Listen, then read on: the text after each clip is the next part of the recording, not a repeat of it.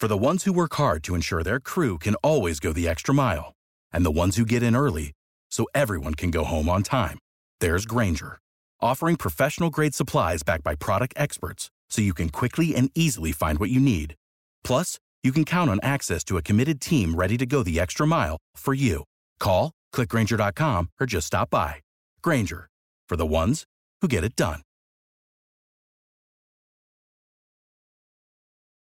We're going to have the resources now to catch up on our infrastructure investments. Now, that was uh, Jacksonville Mayor Lenny Curry hailing the passage of doubling the gasoline tax as it happened yesterday, saying it's been a long time coming. We wanted to unpack a little bit more. And I guess I wonder, Mayor, how did everything get so far behind and neglected, and how do you ensure it doesn't happen again? Yeah, good morning.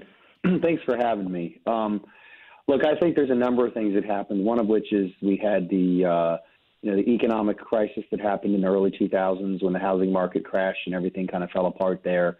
Um, and then there's just a whole series of things even before that. But we just got really behind. My first, the first, the year, the first year that I got into office, the year before that, uh, the city's budget had only allocated $20 million for city infrastructure around the entire city. I mean, just imagine that 20 million in a city our size.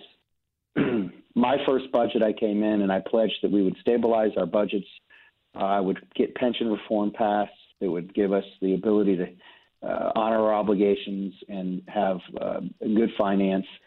Uh, my first year, we I think we did around 100 million dollars in infrastructure. Uh, then we passed pension reform. Last year, we did 240 plus million in infrastructure.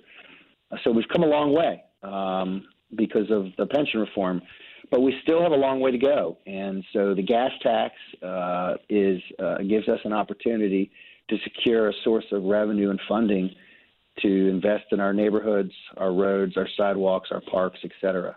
We've heard a fair amount of pushback now that it's in place or will be once uh, the new year comes. How do you promote, how how does the city promote the benefits to the doubters? Do the work. Now we've passed it, city council's approved it.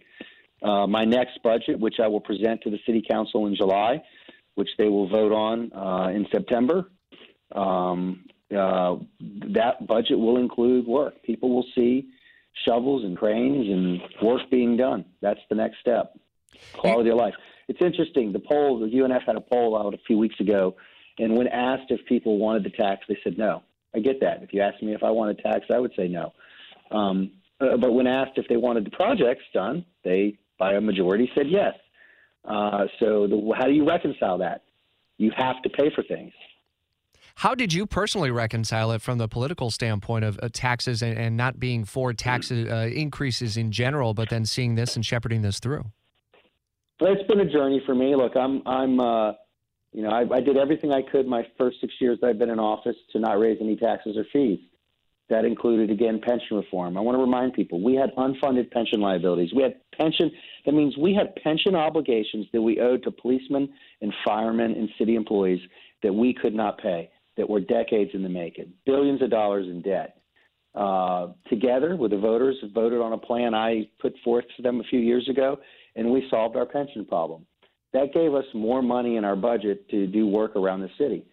Uh, but here we are six years in, and I realize we still just don't have enough. We're still way behind.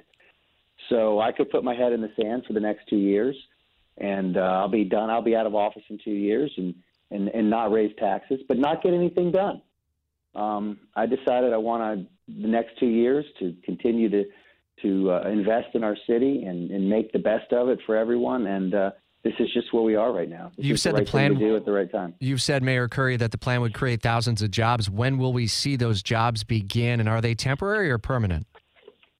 Uh, well, it'll be a combination. Obviously, you'll have um, you'll have jobs created based on the construction and the work that has to be done. but as more money is pumped into the economy, uh, that circulates and will create uh, uh, kind of jobs on the, uh, you know, jobs uh, not directly tied to the work itself.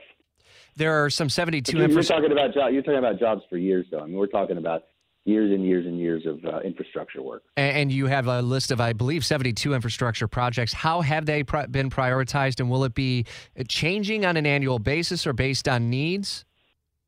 priorities. So we every when I present my budget every year, it's there's a list called the CIP list, and the CIP list is a list of all the work that needs to be around that's done around the city, and that list includes the work that will be done in the current budget. And it also includes a priority list of work that will be done in years way out, uh, years that go beyond even my term. And the city council approves that, and that list is prioritized by Public Works. That can change by a vote of city council.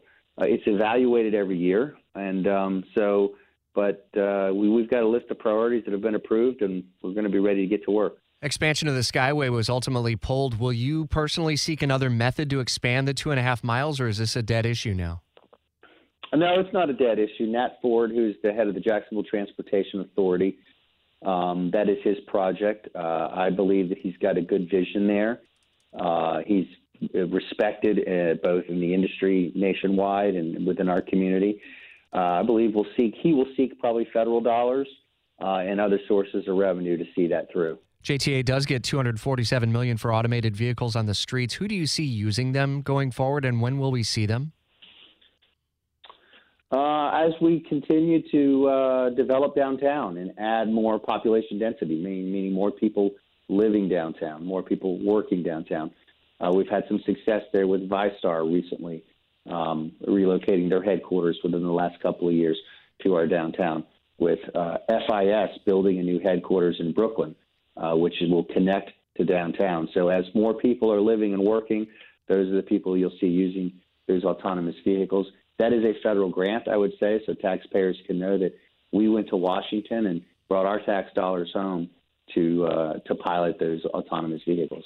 All right, Jacksonville Mayor Lenny Curry, I appreciate the time this morning as we're talking about infrastructure. We also have a major issue uh, that has developed this morning. We'll let you get on that. I appreciate your time this morning. We do want to get you uh, right up to the Safe Touch Security First Alert Traffic Center on this issue that has closed parts of the Buckman Bridge. Live team coverage with Brian Riley.